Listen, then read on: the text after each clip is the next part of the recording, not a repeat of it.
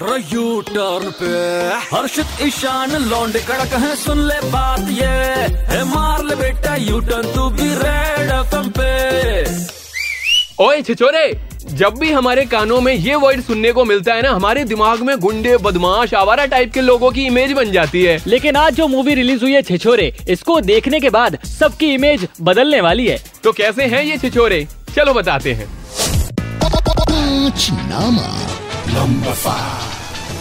भैया इस मूवी को देखा तो पता चला कि ब्रेकअप से भी ज़्यादा दुख हॉस्टल के मैस का खाना देता है। इसके बारे में ना सोचियो भी मत क्यों?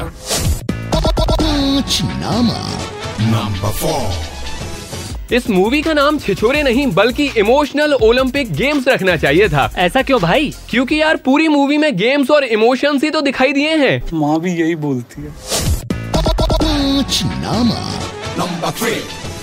चिंता करके क्या पाएगा? छिछोरे देखने के बाद एक बात तो पक्की है कि एम एस धोनी मूवी के बाद ना सुशांत का करियर और क्रिकेट स्किल्स दोनों कमाल हो गए अब कौन कैसा होता है? हमको क्या पता?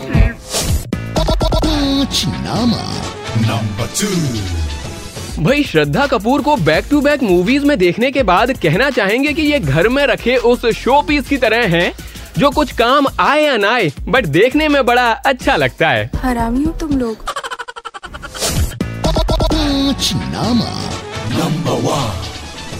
हमेशा से देखा है ना कि घर में पापा बड़े सख्त होते हैं मगर इस मूवी को देखने के बाद बच्चा बच्चा चाहेगा कि उसके पापा अन्नी या मम्मी के पापा की तरह हो। भाई तेरे को बात समझ में आ गई ना। रेड एफ़ एम पर बॉक्स ऑफ़िस का। पाँच नामा पाँच नामा जो भी होगा होने दे होने दे होने दे। अरे पगले फिकर और अंत में यही बोलना चाहेंगे कि छिछोरे मूवी में क्या क्या छिछोरापंती की गई है ये अगर आप जानना चाहते हैं। हाँ भाई जानना चाहते हैं जानना चाहते हैं। लव तो मेलोडी खाओ और खुद जान जाओ।